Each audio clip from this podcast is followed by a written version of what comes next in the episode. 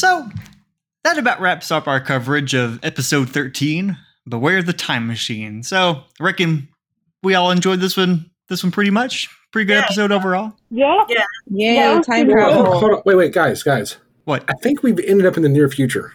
Something went wrong here. What? We haven't we haven't recorded the rest of the episode yet. We got to go back. God damn it! Wait, how back? Do we gotta go way back? But I just got here. I mean, I we're only going to go back like what one or two hours. Yeah, All right, about. all right. Fire up the hot egg time machine.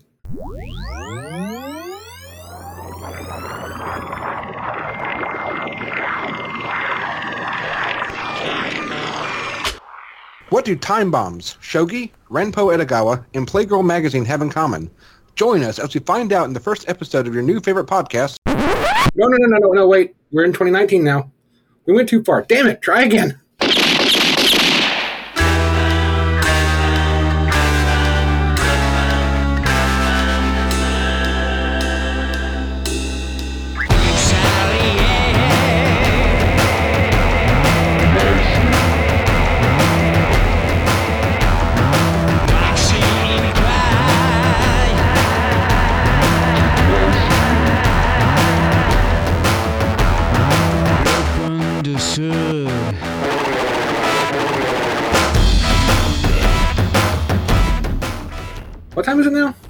July 2023? Yeah, close enough. So, time. The fourth. Dip- uh, never mind, we already wasted too much time on this. I'm just going to go ahead and introduce uh, the lovely folks we have with us today. We have, to kill time with us, a simple peasant, Drew, What up? runaway groom, Emma, Hello. time after time, Natalie, What's up? our special guest, a golden statue, Saph, Hi. and Crime Time TV, me, Chris. Hell yeah, man. Tell you what, fucking time travel fries your brain, man. I mean, it's just a bunch of wibbly wobbly, timey wimey stuff. Let's be real. Come on, Natalie, what's in my notes? Let's get the bu- the bubbles. Yeah, let's get that one out of the way. yeah, I really, literally wrote time travel. It's fun. A big one ball, a wibbly wobbly, timey wimey stuff. Well, I can tell you what it is time for, and it's time for Sideburns and Cigarettes, a Lupin the Third podcast, a podcast about a monkey-faced thief, his friends, and their many adventures. We are covering all of the animated and the live-action entries of the Lupin the Third franchise in mostly chronological order. And before we get into our discussion of the next part one episode, we have a very special guest and friend of the show today, Saph. Saph, how are you doing? I'm doing all right. Yeah, it's it's a little bit hot, but Oh yeah. yeah, that that's par for the course right now. This time of year. Hot. And do you have like the terrible air right now? Um, we did a couple weeks ago. Um, That's right. it, there was one day when the sun was very orange and it was very weird, but it wasn't.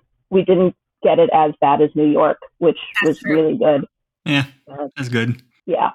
But now, for all of our sideburns and cigarettes gu- guests, we just have uh, two questions for you.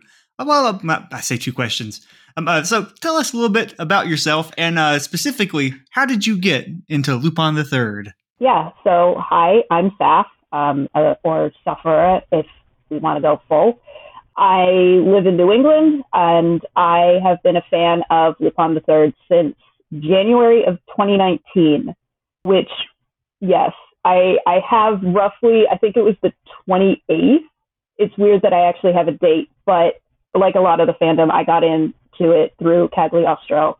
And fun story with that, I was traveling to Europe to visit some family and had downloaded Cagliostro onto my tablet to watch to potentially watch while flying, and didn't watch it on the way over, but on the way coming back, while I was visiting the family, I had downloaded some episodes of Trigun. Turns out I had downloaded the Japanese dub with Dutch subtitles, so I had no idea what anybody was saying Huh. fun for five minutes. Um, so then I watched Cagliostro, and about halfway, two thirds of the way through the movie, kind of was came to the realization of, oh, there is more to these characters. Like there's definitely jokes and references that I'm not getting. So as soon as I landed back in the States, kind of immediately Googled it and, um, yeah, then binged the entire series for the next three months. And then we're here today. Oh yeah, got the Yeah. monkey man, mi- the the the, the monkey thief mind virus. yes. It yes, gets us very all. much. Yeah. So, I guess now we will hop in to discussing the next episode of Lupin the Third Part 1, the 1971 series, which we are now pretty much officially at the halfway mark of, or at least about as halfway you can get in a 23 episode run. Today we will be discussing episode 13, Beware the Time Machine, which aired on January 16th, 1972. This episode was directed, uh, once again, it's uncredited, and uh, according to the Discotek DVD, this is approximately half and half of Miyazaki and Takahata and Masaki Osumi. And I think uh, th- this is like, we'll, we'll see a little bit of his work again, I believe, in uh, Lupin Caught in a Trap, but this is pretty much the last we'll be seeing of anything Masaki Osumi. So we're reaching the end with old Masaki. And it was written by Kiyoshi Miyata. We have talked about them previously. They wrote episodes of Ashita no Joe, Kaibutsu-kun, The Ultraman, and Umi no Triton. They previously wrote episodes three and eight of part one, and also we will get to uh, also this episode and episode 22. This episode was storyboarded by uh, Kuyuo Sai, who we all really know is Osamu motherfucking Dezaki, and who needs no introduction. Legendary director, the second half of Rose of Versailles, Blackjack, Space Adventure Cobra, Treasure Island. You know him, you love him. If you don't, I hate you. Not really, but a little bit. And uh, we'll jump to the uh, the guest cast in this episode, and we'll specifically talk about the character Kyosuke Mamo, who uh, the Japanese voice actor is Iemasa Kayumi, who was Hume in Crusher Joe, James Black in Detective Conan, the father and the narrator in Full Metal Alchemist Brotherhood, the puppet master in Ghost in the Shell, Chief Shizuo Chujo in Giant Robo, Big Daddy in Gungrave, Cobra Nefertari in One Piece, Nanakamado Hakase in Pocket Monsters Diamond and Pearl, which, if you're not familiar with what that is, that is Pokemon Diamond and Pearl, and Dr. David Livesey in Treasure Island. And uh, his roles in Lupin III include William Hafner in Part 2, Episode 75, and he also reprised the role of James Black in Lupin III versus Detective Conan the movie. Mamo's English VA is in the dub, uncredited, but uh, is listed on the Lupin Wiki as Paul St. Peter, and it's pretty unmistakable. You may know him as Detective Toshimi Konakawa in Paprika, Jack the Ripper, Dyer, and Wamuu in JoJo's Bizarre Adventure, Inspector Kenji Murasame in Giant Robo, Kurama in many, many Naruto entries, Detective Matsui in Patlabor the Movie and Patlabor 2, South Burning in Gundam 0083, and also far too many creatures to name across the Digimon franchise. I mean, give Paul St. Peter, you know, a Google on his, you know, behind the voice actors page and look at how many Digimon creatures there are. It's very impressive. Uh, his roles in Lupin include Mamo, but not just this Mamo. He was Mamo in Pioneer's Mystery of Mamo dub, which is it's kind of beautiful that Paul St. Peter is both Mamo and Mamo. I knew it.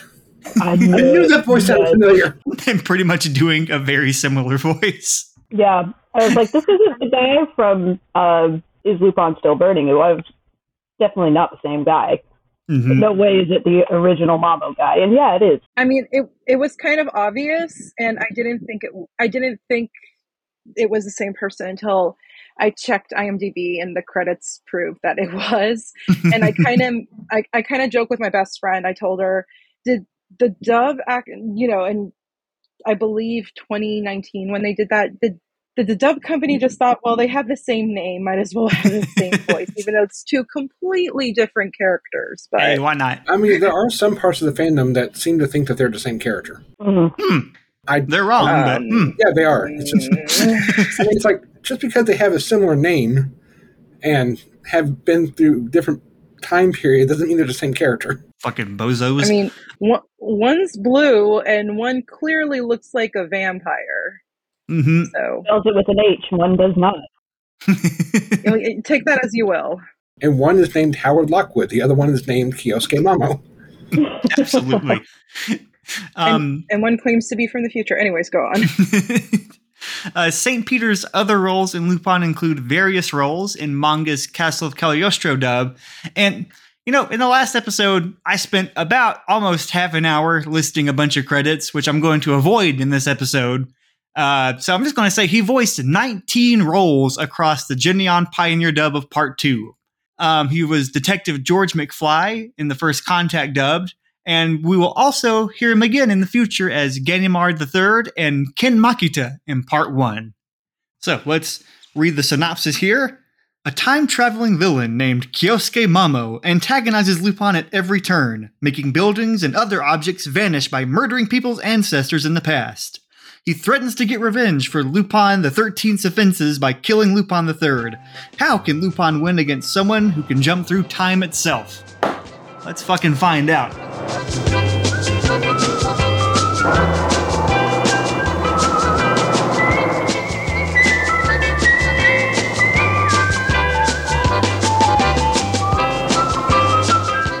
We'll begin with special guest Saph. How did you feel about Beware the Time Machine? Yeah, this was probably one of my favorite episodes, mostly because I like sci-fi, Trekkie, Doctor Who, um, Star Wars to an extent. So I really liked the kind of sci-fi aspects of this episode, and also just how how loose I guess they were playing with what kind of time travel this is. Like you have a Hmm. lot of different kind of time travels, and this one was very different because you're clear. It yeah, it could be one. It could be like a Doctor Who style where it's like everything is set, except it's not. It could be a Star Trek where everything's kind of happening at the same time, but changes in the past slowly roll into the future. You've all got um, Back to the Future, which is similar, but you can jump time streams kind of. But yeah, it's it's a fun episode. It's also very interesting. Like this is one of the few times where you see Lupin is generally worried and kind of like out of his element and doesn't exactly know what to do. He's very much not in control of the situation. And that is quite scary for him. So yeah, it's just a fun episode. Hell yeah. see, so Chris, Yes, dear. how do you feel about Mamo? Well, I feel like it's uh, tradition for me to point out that this episode is based on chapter 83 of the original manga series, which was titled A Hard Boiled Fiction, which is the finale of the arc A Skilled Villain Hides His Fangs. When collected in the trade paperback in the 80s, this was made into the 80th chapter, and the English version was titled Killing Time, which is a pretty great title, I think. Mhm. Um, there are a few differences. Uh, the manga story begins with Lupin and Jigen researching who Kyosuke Mamo is. And unlike in the anime, he comes from the 29th century. Being targeted by Mamo has Lupin freaking the hell out in terror, and he attempts to flee. The manga really focuses on Lupin being scared of Mamo to the point where there's an entire scene where he's curled up in a blanket in an almost catatonic state. there's also a, re- a really weird bit where a, we see a teenage Goemon encountering Mamo in the past. And Mamo tells him that one day he will join Lupin III. And if I did my research right, Goemon gives the date of this flashback as 1983. Wait, Yeah, okay then. Uh, wait. The math does not add up. no, I am confusion. so the manga is set in the future. uh, the past of it. Oh yeah, he says the 58th Showa year. that's 1983, yeah, I believe. exactly. Oh my god. And I That's believe interesting. I believe he says the same thing in the uh, in the Japanese version too. I'm not sure, but yeah, that's that's odd, right? So Lupin starts having sex with a woman who disappears halfway through because Mamo kills her ancestors. And when uh, Lupin pulls the switcheroo on Mamo, Mamo is killed by Lupin suddenly drawing a sword on him. But aside from that, the anime episode is fairly faithful. It doesn't change a whole much; it just kind of expands on it. Uh, a little trivia fact I found out was that twice in the Japanese version, the word uh, kichigai is used, which means madness or lunatic. However, in the late 70s, the word was considered an ableist slur and was censored across various media, including this episode, Hmm. particularly in uh, reruns in the 1980s. However, modern releases of Part 1, such as DVD, Blu ray, and streaming, have it uncensored, but there is a disclaimer from, I guess, VAP, VAP, stating that, you know, it is product of its time. That's cool. Yeah. When I first saw this on, on a bootleg DVD as a teenager, I always found it fun to say the villain's name, especially if you say it in like a slow, deep voice. Mamo Kiyosuke. It's fun, you should try it. Um, There's also a, uh, a bit of a filter over Mamo's voice in the dub that it really gives it a real like, 1970s sci-fi quality to it. I like that. Jigen in a trench coat is a cool look. He should do that more often. Jigen in a trench coat. Yes. I'm assuming that Osamu motherfucking Dezaki's influence is best seen in the postcard memories as they're running towards the mansion. Mm-hmm. Hmm. Um, I, I do like how they added a heist to the opening because there wasn't one in the manga. After all, every episode could be somebody's first, and they need to know this main character is a master thief. Do you hear that as Lupin burning? Do you? No. Um, there's one shot where Zenigata's teeth are colored pink, making it look like he forgot to put in dentures. it's a really weird mistake. I missed that one. It's after he runs into uh, Jigen disguised as the maid, and yeah, they Okay. colored his they colored they colored his teeth pink Accidentally, It's a very unnerving image. yeah, I, I didn't notice that, but pink like denture adhesive. well, like gums. I mean, it looks like just Ah. gums without teeth. Yeah. um, I've said before. Doug Erholtz is not my favorite English Zenigata. I think he does great, but I do feel like he's like he's really come into this role though over the past few years. Like the way he screams, "How in the world am I supposed to relax?" I love that. in the anime, Momo's family was killed by Lupin the Thirteenth, but in the manga, it was Lupin the Thirty Third. I like the bit where they're researching Mamo, where Lupin goes looking, you know, like Goemon, Goemon, What? as he like slides in the flame frame. slides in the, slides in the so flame in the episode. As Saph mentioned, I don't think the time travel really checks out in this episode. I don't care. It's fun. Yeah, Lupin's existential angst over Mamo is played more for drama than laughs like it was in the, in the manga. Uh, Lupin and Fujiko going on a date is kind of cute despite the circumstances. The priest at the church saying, Then you may kiss the bride. that has to be a reference to the Princess Bride, right? It's got to be. Yeah. Yes, yeah, I said it when Saph and I were watching it yesterday, and then I mentioned it to Drew today. I was like, I'd like the little nod to the Princess Bride. Right, it's, it's got to be. Marriage. Has to be. Marriage. Marriage. Marriage. Marriage is what brings us here together. Together. I, I too appreciated the Homestar Runner priest. Homestar Minister. Minister Runner, there we go. I love the detail of Lupin wiping the drool from his mouth before going to kiss Fujiko. Fair enough. I'm not sure what what the effect he's going for here, but the way Richard Epcar plays Jigen grieving at what he thinks is Lupin's death, I thought it was really funny. Like, I don't know if that was the intention, but I, I couldn't help but laugh at it. Mhm. So, uh, anybody else, uh, do you guys think that Jirokichi did, never actually existed and that Lupin III just made him up? Definitely. Definitely. I, I, think, I think it was made up. Yeah, that's In the anime Yeah. one, yes. yeah. In the manga, I'm not as sure, but I'll get to No, that. agreed. because Arsène Lupin was 100% French, and you know Yeah, Lupin III yeah. is like you know part Japanese. Mm-hmm. Yeah, and he Mhm. mentions in the anime that like he's like, I'm getting married to a French girl. Yeah, Yeah. I think there there is an episode in part two where Lupin's like, yeah, I'm half French, half Japanese. Right. Um, Mhm. Which I mean, take that with a grain of salt, but I think at one point in uh, part two, Zenigata is looking for Lupin, and he refers to him as Japanese. So, so I'm guessing like Yeah. Lupin just invented this character of Jirokichi so he could more easily disguise himself. Yeah. Well, also, um, the name he gives is the ancestor that marries Jirokichi as uh, Mimolette Lupin. Uh, and they, obviously, they weren't making a Arsène Lupin reference, but I believe Mimolette, at least um, in French, is a form of cheese. So unless Jirokichi is marrying cheese, um, Jeez, Louise. no. there we go. Yeah, in the manga, when Lupin sends Mamo away, he says that he's asking for a photo of his future children instead of asking for a, what is it in the uh, anime? He asks for Fujiko back, doesn't he? Yeah. Yeah. Yeah. Um, I kind of wish it didn't include that shot of Lupin calling for Jigen and Goemon to help him set the scene. Same. You know, and uh, in the English dub, Goemon says, "You're still in present day." It does not have the same charm as in the sub where he says, "It's 1972." yeah, no, it was. It's like okay, well, that's a cop out. But Yeah, you know, and they kept all the other dates the same. I don't get it. I think the destruction of the time machine is a lot funnier than outright killing Mamo. I think it's a great episode. It's a lot of fun. It's it's a it's weird, but I appreciate that.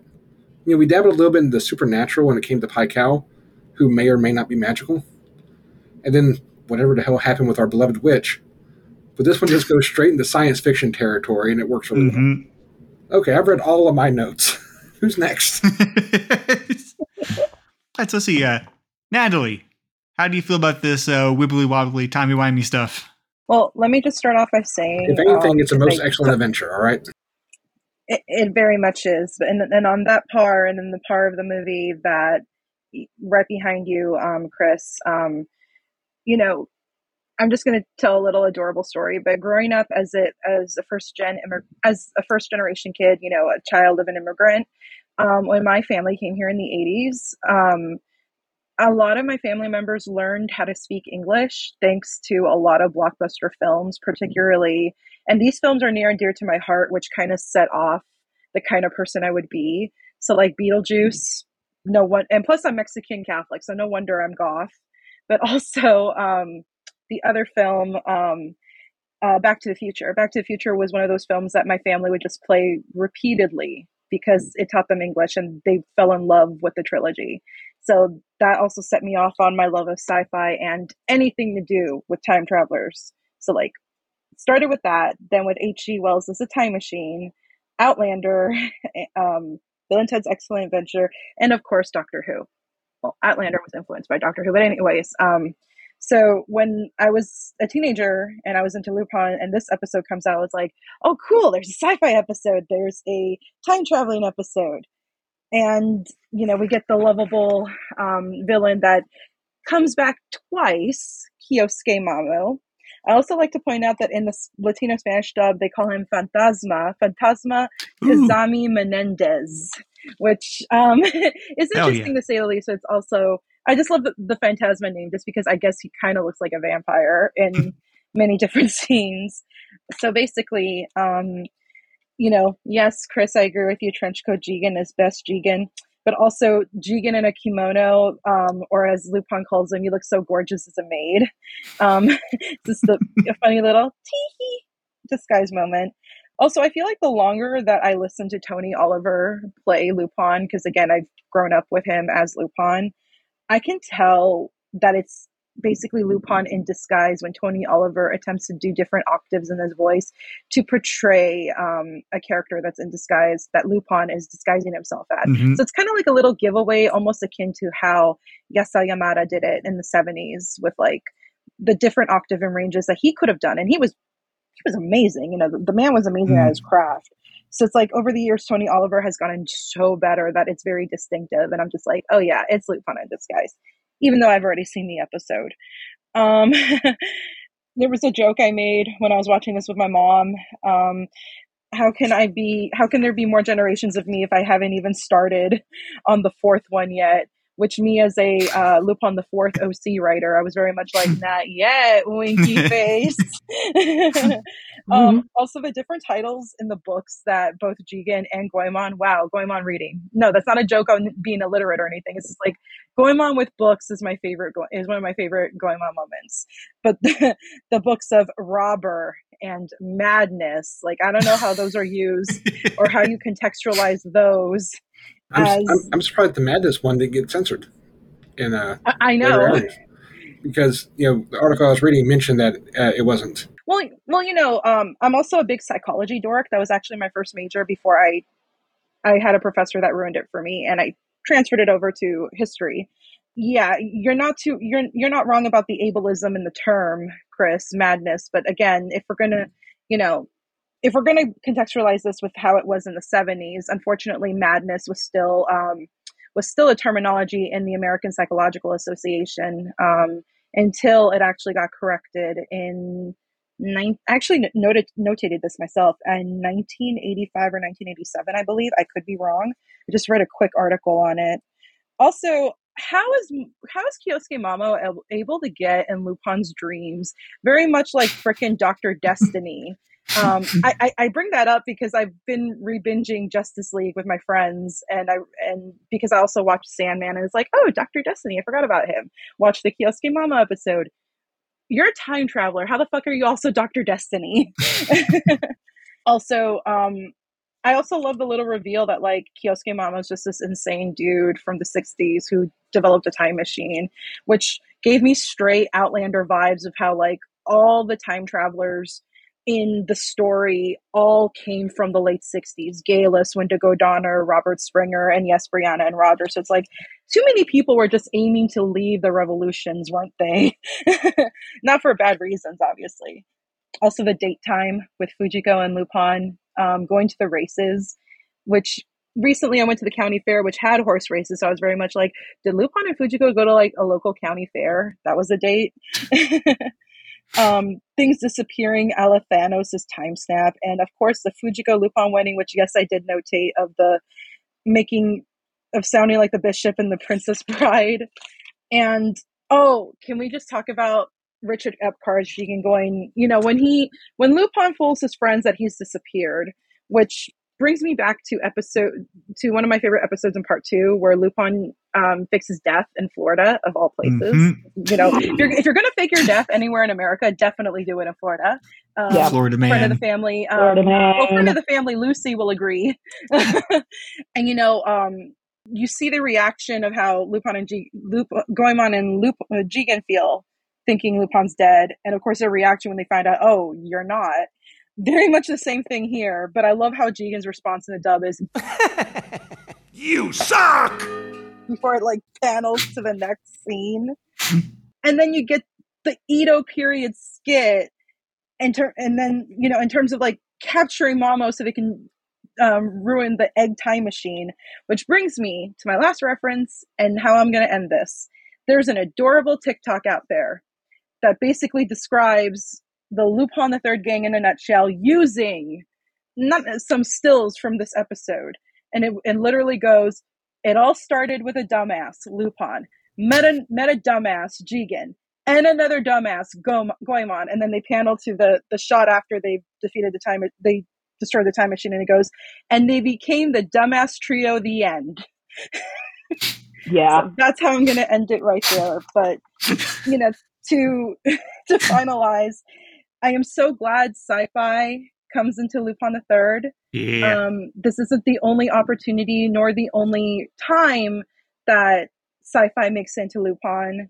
And uh, I mean, I remember, Saph, we talked about this. The the the church from the the mind church in part two. You said that was a reference Yes. to like a sci-fi show from Britain, and I can't remember the name of it for the life. Yes, that that it's the Church of the Poison Mind episode Yes. is basically a a perfect rip of The Prisoner, which Yes. is yeah, it's a 1960s spy drama where the story is the spy.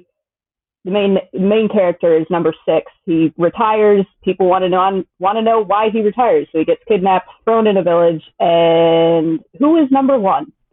yes. Nice. Yeah, I remember that. I mean, when you made that, when you pointed it out, I didn't think about it until you pointed it out, and it did remind me that you know, with Lupin and the key and all the capabilities in storytelling, especially of what we've gotten in the past fifty plus years, I love when there's sci-fi and Lupin. So, and I'm kind of sad. This is one of the few ref- few times we get time travel, and it's only and, and of course the next time we get it, it's because of um Kyosuke Mamo. I'm not counting the Isekai episode from part six, but um because that was brought on by a completely different um completely Yeah. different way that wasn't time travel. But no, like I want more time travel with Lupin. I don't know.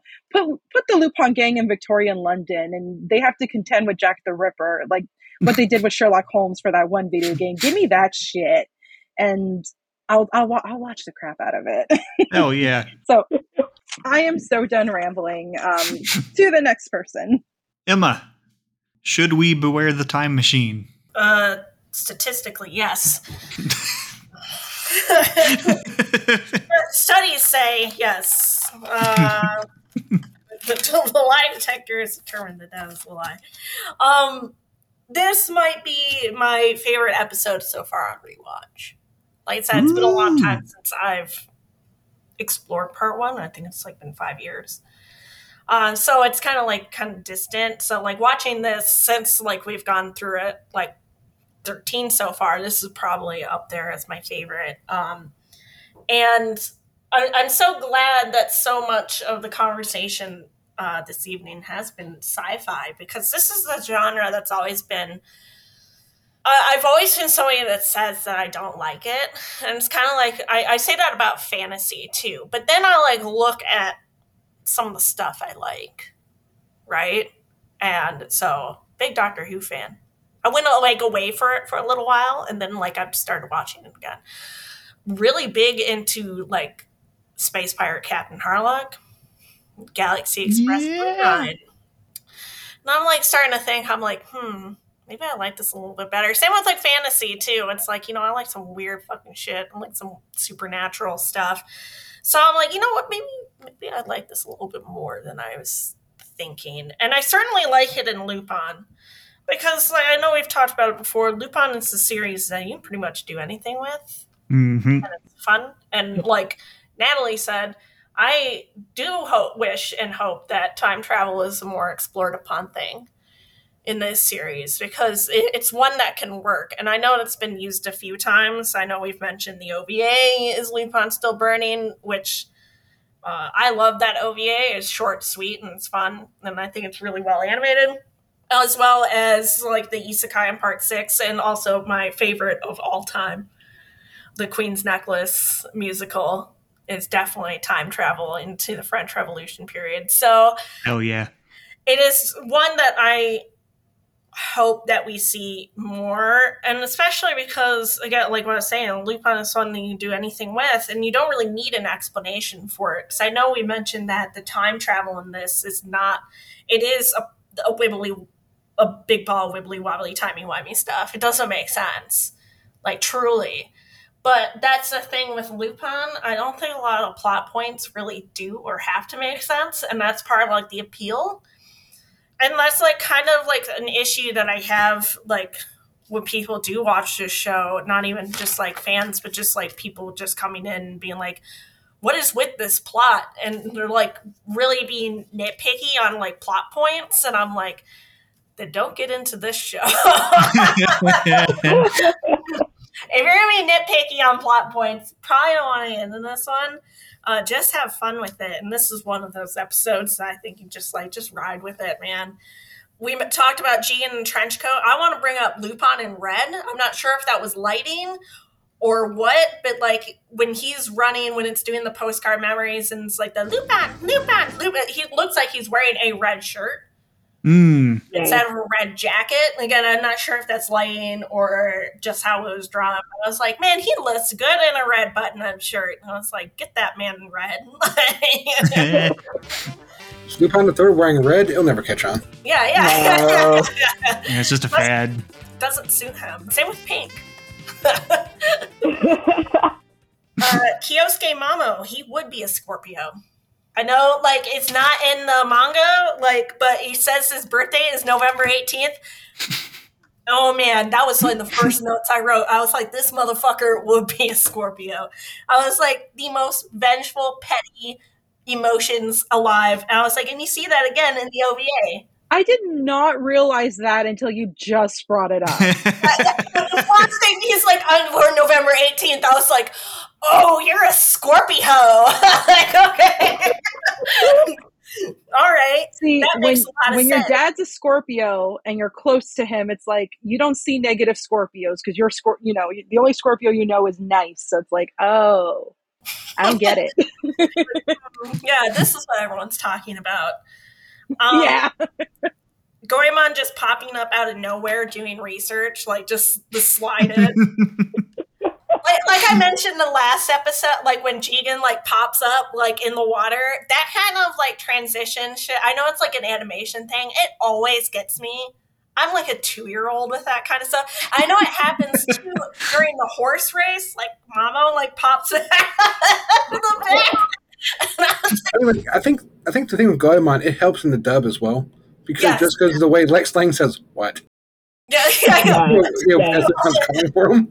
Goemon in this episode is great. He's just like again, he's like total Chad Goemon level, just very kind of like cocky, but also like very well read. And I just don't think that's a part of Goemon that is often explored.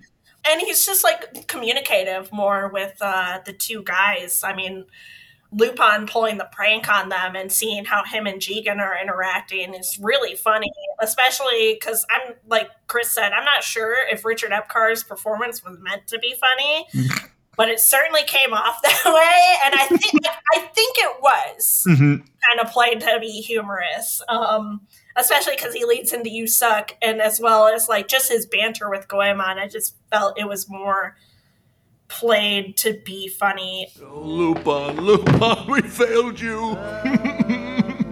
Don't cry, Jigen. I'll get his revenge. Idiot, you're too old fashioned. He's in the fourth dimension, the 29th century. What can an Edo period samurai like you do? Even if you could have done something, Lupin most likely would have done it first. The Edo period, huh? Huh? I all of us mentioned the priest being a parody of uh, the Princess Bride. I'm so glad every one of us noticed that. so glad. Good, go us. Um, every And I and I still haven't watched the whole film. I just know the reference. God damn it, least- Kill me all you like. at least you know the You're reference. dead to but me, Nad. Yeah, the watching All it right. Like a crime. My, my roommates feel the same, Chris. My roommates. Okay, actually, I take it back. You're only mostly dead to me, Natalie. Wow, thank you. Every little Only person hear that. dead. mostly. every, every performance here is wonderful.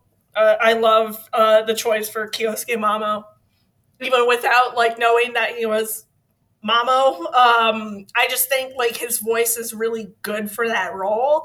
It's very smooth and like Chris said, it's very like kind of like seventies, like kind of campy too at the same way, but also sounding a little sinister, but not sounding like too much so. So I just think it works out very well with like just how that character looks too, and how his like character design is.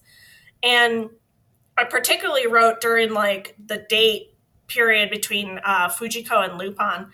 I really like the softness in Fujiko's tone a lot. Please do it. I'm begging you to. Please, please. You love me that much, Lupin? Mm-hmm. Then yes, yes, I will. Really? You will? Like I think like we just came from an episode where her and Lupin were like screwing each other over Mm. and now you have this like very like all, like soft and sweet Fujiko that comes out very rarely. I mean, she is willing to marry Lupin and like doesn't barely even hesitates. Mhm. Like like that yes is like very genuine, uh, which I thought was very sweet. Um and I, I just wish that part of her would come out more. And I do love how like excited she was at the end to try to still get married. Which I was like, you go, girl. Yeah, he told you. And then he just like books it out of the church. so I was like, okay, he's, I still want to be single. Yeah, me too, buddy. Yeah. I know we talked about the manga. I had actually read it before we recorded because uh, Drew told me that like the differences like I should really look at. Um, again, I wrote specifically Lupin and his little blankie. so cute. He's so precious. Uh, yeah, I liked um, I liked that part. I wish they had showed him in his little blankie. Yeah. that would have Yeah. been nice. But so many other parts of like the anime, I like. I like that they played up the drama more rather than the comedy of his terror because I know, like, and Saph mentioned this. We really see how Lupin is in this one. I mean, like we were discussing, uh, like before Drew and I were, that you can go into an analysis of Lupin's character for hours. It's such a complex character, and that's part of the reason why I love him. But this is like the first episode, really, and like one of the few, too, where you actually see that he is genuinely afraid. Mm. Um, and he feels backed into a corner. Uh, he's erratic and he's emotional. And, and I don't want to get like too personal with this. I've been like kind of going back and forth on like how much I want to like talk about this, but like Lupin and the way he's acting in this episode, it feels very familiar um, because it's like just so manic. And so like it, it feels very akin to like the end of my drinking uh, because acting very erratically and impulsively, uh, you're knowing you're in the shit, but you feel powerless to stop it. Uh, while trying to ignore those feelings, like Lupin's like laughing it off while going behind closed doors and being like, fuck. Uh, mm. And then he tries going on a date with Fujiko while still panicking and stuff. So I'm like, man, this feels really familiar of trying to hide those feelings, but they keep growing more and more and more, and you just keep getting more scared until you find out that with the power of friendship, you don't have to be afraid. this also feels like the first episode where the boys truly operate as a team, and mm. I like the part where yeah. at the end, uh, and I know gif that you see on social media of the three of them laughing together. And that is so sweet. It's one of my favorite images of this series because I just think it really encapsulates the three of them uh, very well. And um, glad that we got it through this episode. And basically, yeah, I just, I really like this one for a multitude of reasons. It's personal for me on a level, but also just yeah, have comedy, but a lot of emotions dealing with this. I just like the idea that Lupin is a character that can get scared, that can get worried and feel back into a corner, uh, and does need to reach out for help. That he's not this like infallible character, and I really like that. Oh yeah. What about you, Drew? All right, so this one, this one's interesting. I I really I I have always liked this episode. Like even on my first watch of part one, I I'm gonna have to agree with Emma. This is also this is a top episode for me on rewatch for a multitude of reasons. Um, one of them is I, I think that is a little bit maybe of the Osumi in there is how much the drama is played up instead of the comedy. Because I, I, I spent a lot of time thinking about the manga version of this story and the anime version, and I particularly like how in the anime, Lupin just doesn't believe Mamo at all even when the whole fucking castle disappears, he's a little shaken. And like he's visibly shaken because that's the moment Emma that you mentioned where he goes in the back. He's like laughing it off, but he goes and he's sweating, but then he like snaps back out of it and once again starts rejecting it. Goes on like the date with Fujiko. And then the horse race scene is so good. And I actually do very much like the dub of this episode a lot. Everyone's on their A, a game. I very much prefer the horse race scene in the sub and again, this is a kind of a nitpick, but in the original Japanese version, when they go to the horse race, it's like it's loud, it's raucous, everyone's cheering on the horses, Lupin's cheering on the horses, and when he's looking at the horse and it vanishes, the sound cuts out entirely. And it's this static shot of the crowd like starting to kind of freak out and point. and then it cuts to Lupin's face, just kind of in shock, staring with the crowd still murmuring behind him, and the sound is still gone. It's just dead silent. He looks, and then it cuts to his POV, and he sees Mamo in the crowd, and that's when the sound comes back in. So it like it really does a good job of selling. That's the moment when he can't stop doubting it anymore. And then he starts to further break as the episode goes on. He starts driving erratically, and it's time for me to bring up Osamu motherfucking Dezaki because you can tell he storyboarded this episode. There's like some striking moments in this. One of them being the moment when he gets Fujiko in the car. You get this shot of uh like his face superimposed over him driving the car and specifically like the speedometer like needle like reaching the max speed and then a truck approaches swerves in front of him and there's this really awesome like this awesome collage of shots where you get a shot of the truck tires approaching camera after the the after the uh, the Mercedes grazes it. Then you get just this shot of the sky and the uh, the road barricade splits open just like into view. There is a shot from the POV of the inside of the truck of the windshield like shattering and cracking.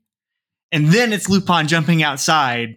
It it just adds such like an impact and it makes you really feel kind of like the panic in that moment and all like just this like the screeching metal, the screeching tires. It's, it, eh, it's cinema. Another moment that's similar to that is Lupin's first encounter with Mamo, where you get that shot of like his rearview mirror with the egg shining and just Mamo's silhouette. And you get Lupin jumping out of the car. He spins the Walther, and you see his knees like crouched to the ground. And you get the awesome shot of him pointing at Mamo. It just adds such an urgency, and like it grabs you immediately.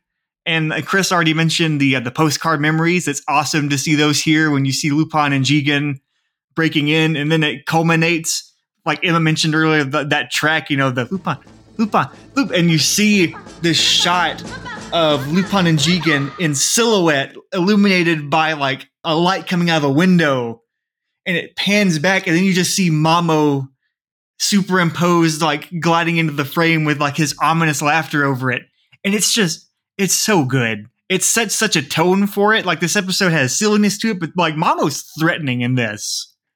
Mamo is more threatening than he is in the manga, and that's an interesting because I minus one moment, which I'll also touch on. I really like the manga story of this one. Also, there's moments I like in the anime a lot more. There's moments I like in the manga a whole lot more. I do like Mamo being a bit more of a threat here, but also him being slightly less of a, of a threat in the manga. He's a bit of a goofus, and it, there's a beautiful moment in it and I wish it was in the episode because you know the whole final part of this. I'm sorry if I'm jumping around like crazy, but the the whole final part of this, the big switcheroo with the uh like you know with them setting up to look like the past with Lupin's ancestor. There is a key moment in the manga when Goemon tells the story of him encountering Mamo for the first time. And when Mamo first shows up, I think I have the page here. He's like, "Young man, is this the Kai period or the Ansei age?" Perhaps it's the Meiji era. And Goemon's like, Showa era. And then Mamo gives a key line where he says, Damn it, I'm in the wrong year again. Which sets up a really fun detail that he's not so great at landing where he wants to. You know, I didn't consider that. You're right, though, because it, it kind of helps sell the uh, switcheroo at the end. Exactly. That's why Mamo doesn't doesn't think too much about it. Goemon relayed that detail, and then Lupin's like, "Oh yeah, and so the switcheroo, and I love in the manga, you don't see. I, I also agree with Chris. I don't like that shot when uh, Jigen and Goemon come around like holding the materials. It's so much funnier in the manga when Mamo leaves and comes back, and it's just like once again he's like, "Damn it, I'm in the wrong year again." Quick sidebar: Jirokichi in the anime, or Lupin discusses Jirokichi, is very funny with like you know his goofy ass farmer teeth. It's a funny image. In the manga, I love how Lupin plays Jirokichi because when you look at him, he just looks like the happiest man you've ever seen. Every single panel, he's got this giant goofy grin. And like when, when even when, when mom was like, Are you Jirokichi? She's like, That's me. I don't know. It's hard. He's playing the simple farmer, but he just, he looks so happy. I, I, I do like how Lupin plays him as like a big doofus in the anime, but there's some of the manga version, just that really goofy. It the smile is adorable. It's so much fun. That's me. I can't help but feel that the hillbilly farmer, as I'm going to call it, um, is such a common trope and is so universal all throughout the world. It, it kind of reminds me of the um, Gabriel Iglesias joke when he talks about how much he loves Bakersfield, which Bakersfield mm. is the Texas of California, let's be real. Um, and he's like, I even love Oildale. What is Oildale doing? You know, like that's one joke. But then the other joke he talks about, like, hey, you know, there's hill, there's American hillbillies, and then there's definitely Mexican hillbillies, and then this definitely Japanese hillbillies, simple Japanese hillbilly farmers with the same tropes, same happy-go-lucky attitude. Go on, my hillbillies.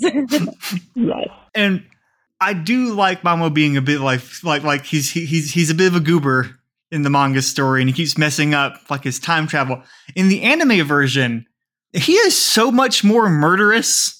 He kills so many fucking ancestors. The guy driving the truck, the castle. I think the only ancestors he kills in the manga story is, the the woman, but in the anime version, again, I don't want to sound like I'm nitpicking too much because I love this episode. It's just I wish he was a bit more of a goober in it because he's so precise and murderous and threatening that like the moment he does they, they do pull one over on him, he, he's like immediately just a big dummy. Which I say that it's very funny in its own right. Like the moment the moment he gets tripped up, it's it's over. He's done. They smash his egg. He's running away. He's done for.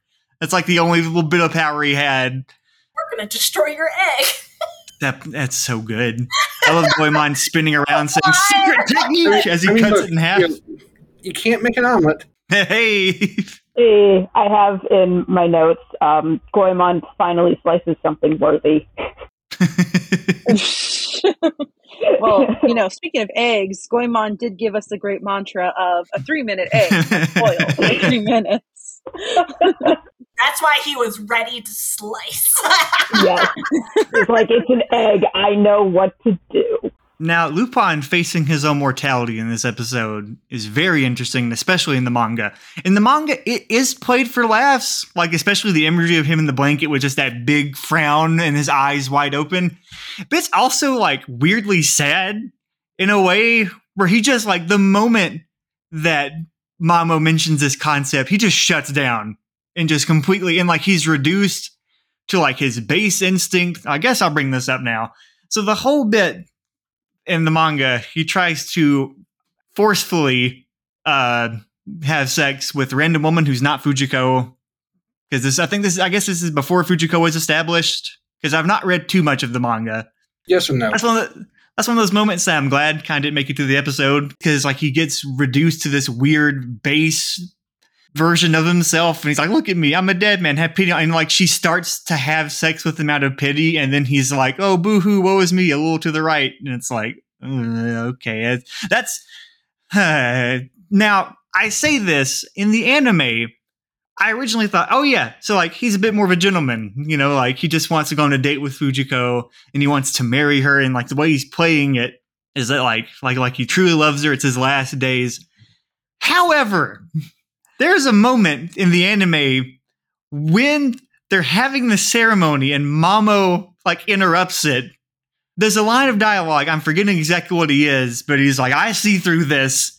He's like, "You're like you're like you're not gonna have another spawn before the day like the day show because that's what you're trying to do." And like the moment he says that, Lupin breaks a fucking sweat, and you're like, "Wait a minute." Oh, the line is, "I was so close." Yeah, he's like, like I was yeah. so close, and you're like, "Hold." it's like you, you fucker. That was your plan.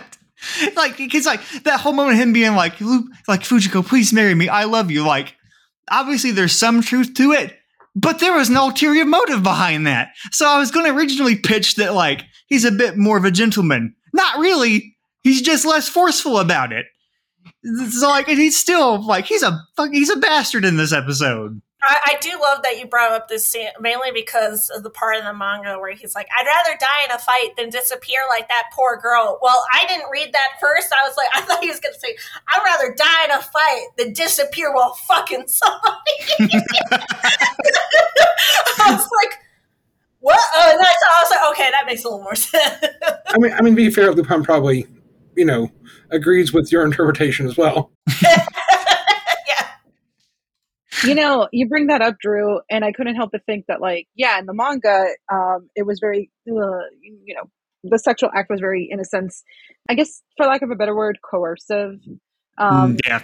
Because again, his his ulterior mo- motive is to procreate, and in the in, in the episode, he tries to attempt to marry Fujiko to cement that legacy, even though he hasn't really bedded her yet. It hasn't been consummated at that time. Mm-hmm. Um, but it's like if his ulterior motive was really to just like procreate um oh my god. I don't know. Oh, yeah.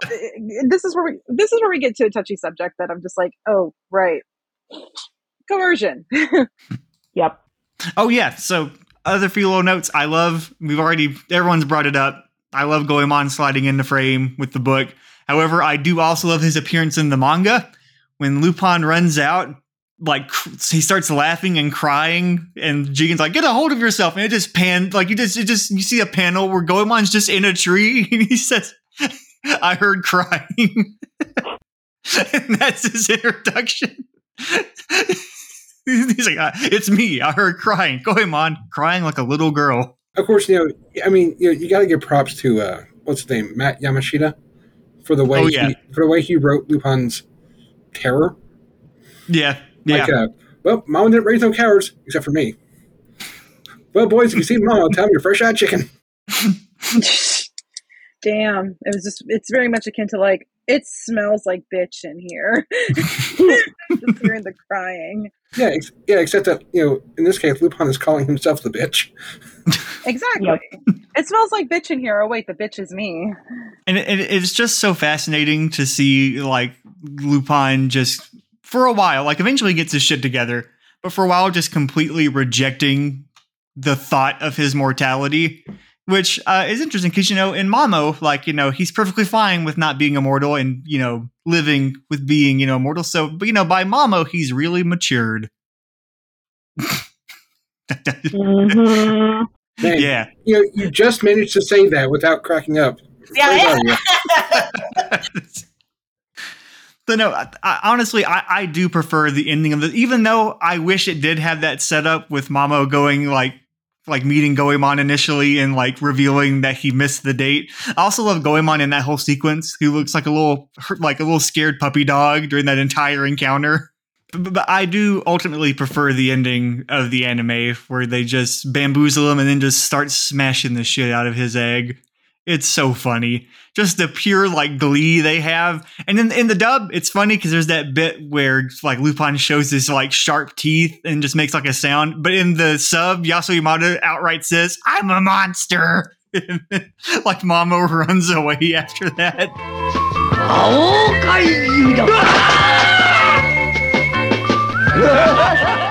it's it's such a funny ending. And uh I think Chris, did you mention earlier that like you thought they Lupin made up Jirokichi? I think that is the case for the anime one. In the manga, like it's outright like Mamo reveals that he's done all this studies and like discovered Lupin's ancestor. And now, question: What's more interesting, Mamo being from the year? Uh, what was it? I want to be specific here, so I can't be called a fake Lupin fan. Mhm. Um, Lupin- uh, 2578. yeah, uh, uh, in the manga, twenty eight fifty four is the one in the manga, Oh, Yeah, or from the thirties. Because personally, while I do like it in the anime, it is very funny that they just look at a history book. They're like, Kyosuke Mamo, that sounds familiar. Oh yeah, the guy that invented a time machine after he went insane and is now traveling through time. Hey, you know that guy? Oh yeah, I remember.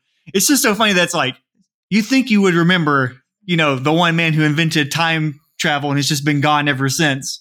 I, I, I do think it's a little more interesting of him being from the future and getting revenge for his father. I don't know. I, I really, really like it when Lupin gets super sci-fi, and that's just like really out there. And I love also Mamo Mamo being a doofus. He has that book, and according to what Goemon says, I guess he just left it there. I don't know if he left it there by accident or what, because Goemon's like, yeah, the book he left is the one we have now. it's like, what did you, you fucking drop it when he got back in his egg? Well, uh, in both versions of the story, they do, they do mention that Mamo uh, or Mamo Kyosuke was a uh, science fiction author, which, yeah. I, which I thought was an interesting uh, little detail Mhm. as well. Yeah. Yeah, he's a Hugo Award winner. Yep. What, what do y'all find more interesting? Him being from the past or him being from the future?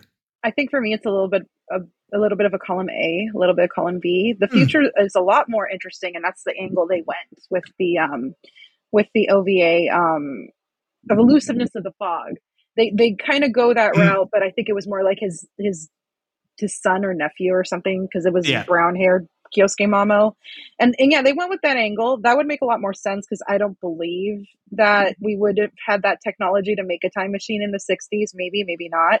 Which brings me to my little bit of column B perspective of just like me feeling very Outlander y about it because again, in Outlander, uh, a lot of the travelers, as they call them, because the time travel mechanism in that one is is a fantastical element, which is why Outlander doesn't really fit a singular genre. It's it's either sci-fi or fantasy or romance, historical fiction, whatever. And a lot of them came from the 60s. So I like to think, you know, especially with with the Lupin stories being set in the 60s and 70s, that there was this this crazy wacko who was like, ah, I'm going to build a time machine, and he somehow miraculously, whatever, fantastically does create one, and is causing shenanigans all over the world. Um, well, all over through time and space. But um, at least with the future one, it makes a lot more sense. And I do like that they went with that angle with the lucidness of the fog, especially towards the end where you see how strong those Lupin genes are. For I don't remember what generation of Lupin was. I think it was Lupin the third. I think they kept it Lupin the thirteenth, and it's literally Lupin in the green jacket with a girlfriend. And I'm just literally like, those Lupin genes were strong as hell. It's either that or inbreeding. Well, um,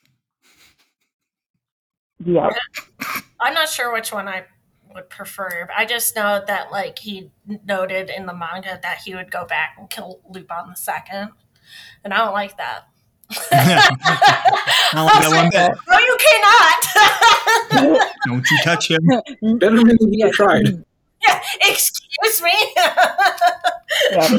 I think that was that was one thing. It's like, so why is Mamo specifically angry with Lupin the Third? Like, is he just jumping or, or like you got to wonder when he's not in a scene, is he jumping around time tormenting the rest of the Lupins? That's a fun idea. Because it's like, why are you focusing on this one person? like, you're just like, I'm gonna, I'm gonna get rid of the ancestor and just throw a dart at a dartboard. Okay, we're gonna torment the third in this line. Cool. Third one in particular. That's honestly a good point because he keeps like there's multiple points in the manga and the anime where he's like, "Well, I just continue my travels." That could be very well what he's doing is just fucking Yeah. with all the Lupins before he goes and murders Jirokichi. Yeah, so it would it is also funny to think that he's just like fuck this guy in particular. Like I like the idea of just like mundane, like messing with all the other Lupins. yeah. Like, like really minor ways. You know, maybe a 1968 slash 1972 is the only time period he can reliably get back to. Fair. Well, again, why did he just spin a wheel and was like, yeah, let's torment the third generation? But you know, the constant time traveler trope of like, what if we went back in time and killed baby Hitler um, before he he started atrocities? And then someone always butts in and tells you, no, because then someone more evil will come and take his freaking place. So is that what Kyosuke Mamo's thinking? That if he kills baby Lupin the 13th, then someone else will come and steal his girl, maybe. So he's like, fine, I'm going to go further back, way back, and kill that generation before they fuck with me in this future timeline. Yeah. Natalie, I'm I'm glad you brought that up because we truly are a Lupin the Third podcast because somehow Hitler has returned. Yay! Nazis! Go Godwin's Law. well, it was either that or like um Avengers Endgame, where they were like, why don't we just go back in time and kill baby Thanos? you know, yeah. Mamo's whole plan is basically just to in, induce a uh, grandfather paradox. Um, Yeah. So it goes, yeah. So it's let's kill baby Hitler. To is this a stable timeline or not, or has this is this destined to happen? And so it's not going to change anything. Who knows? So yeah, it's it. Yeah. well, no, no, Kara, you bring that up, but that's the constant tropes of time traveling, the time traveler's paradox. Aside from trying to kill baby Hitler, it's like how much of the past, how much of the future can we prevent? How much of, you know, of actual historical events, no matter how tragic they are, can we prevent? And I, and you know, again with Outlander, they tried to stop the Battle of Culloden. They tried, but they didn't. The Native Americans um, from the 60s who went back tried to save their people from colonialization and unfortunately it ended up with that with them they, themselves dying for not being believed. So it's like, can we get that Lupin story where they try to prevent a future outcome, only for them to like, for it to still happen? I don't know. Give me that Lupin story. Maybe I don't know the Lupin gang trying to prevent the because it's in the news the Titanic from sinking, and Yes. it doesn't work. Hey, other people in the egg that got destroyed. Anyway, Oh, Ooh, Damn. ooh. sandwich relevant. time! Sandwich time! um, but uh, before I start wrapping this up, I I love how he mentioned that like the the time travel in this like you know doesn't really add up. But I always remember remember the uh, the movie Looper.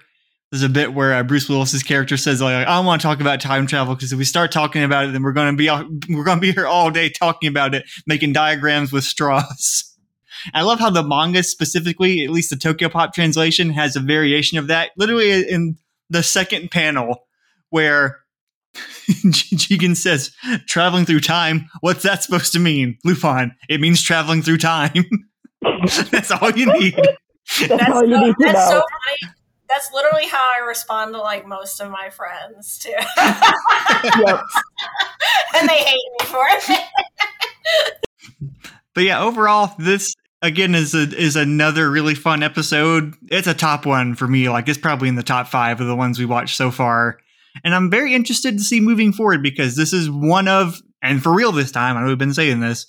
This is like one of the last ones that Os- Osumi had like a real big hand in. Like this is one of his the last bit of his involvement. So moving forward is going to get a lot more sillier, and I'm looking forward to that that that change. But they're they're honestly like I think they salvaged. I think Miyazaki and Takahata like did a. I, I think it works out pretty well. I don't think it's as stark a difference. Like it is if you like look at say I don't know episode nine and then at like one of the future ones, but like in between there starts to become like like like you know the silly elements start to really become amplified. Then they take over. It's not it's, it's not as disjointed as people make it out to be, in my opinion. If you like watch it all the way through, that is. Yeah, there is a transition period. hmm So I was just going to say, I feel like this is a good time to confess. I've never watched Elusiveness of the Fog, but Me neither. Oh Lord! You're not Okay. missing anything. seen clips. True, you're not missing anything, guys. But when do you want to start falling asleep? well, see, that's the thing. It's like I mentioned this on Twitter several years back, and Reed Nelson told me that that the special is very engaging for your eyelids, and then he adds, "It's boring," is what I'm saying. So whenever I think of that special, I, that description always hits me. It's very engaging for your eyelids. It's boring, is what I'm saying. I know I referenced it in the last podcast episode oh, that we did. It was the, just the best part that I referenced. Yeah, yeah, yeah, yeah. Yeah, I'm, I'm actually glad you bring that up because I actually did consider rewatching that for like you know for reference for this episode, but then I remembered that I skimmed through it to get that audio clip and watching that like maybe like 10 minutes I watched like skipping through that's enough for one year. I don't need to watch it again. Sorry I'm about glad- it. I'm not. I'm actually not. I'm not sorry that you did that because I love that clip. I love that audio clip. It's a good clip. It's it's like it's the one like like solid little like tiny speck of gold in a big old turd. Oh, is it the one where they're introducing themselves to the boy? yeah, yeah. Yes. And, and Makio Inoue pu- pitches his voice up, and then he's like, I'm- Yeah. Goes up five octaves, comes back down four. Yeah, just just don't do what I did because when I got the Blu-ray for Elusiveness of the Fog, it was around the same time I also got my favorite trash, uh, Return of Pycal, and I subjected my lovely best friend and roommate to a double feature of those two ones, and um, I don't know. I can't say we're no longer on speaking terms because we still live together two years later, but I think she still looks at me and questions me, just like, yeah, that honestly sounds Yeah. like a feature from hell. But if it's any consolation, Pycal is better. Yeah, I think No, agreed. Both, both of those specials, at least from what I've seen of elusiveness, um, suffer from having a bunch of really good ideas, and then instead of picking one or two of them, go with all of them, and it just comes out. The result is terrible. yeah, So, yeah. Instead of just throwing one spaghetti at the wall, throw the entire pot. yes, yes, exactly. exactly that.